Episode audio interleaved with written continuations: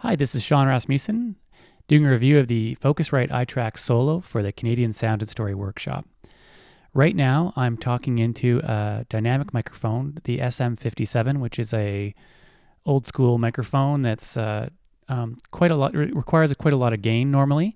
Um, so you'll hear what this setup sounds like with a microphone like this.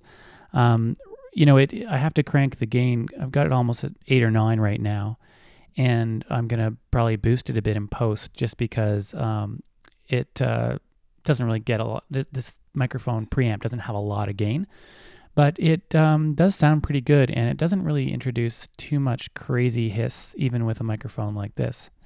Um, so, anyways, I will pause for a minute, just or not a minute. I will pause for a few seconds to see what the um, noise floor is like.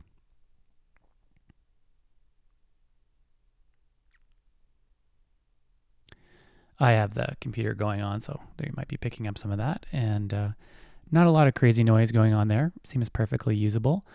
And um, I should add that I'm close miking right now. So I've got the microphone kind of like a lollipop um, right up close.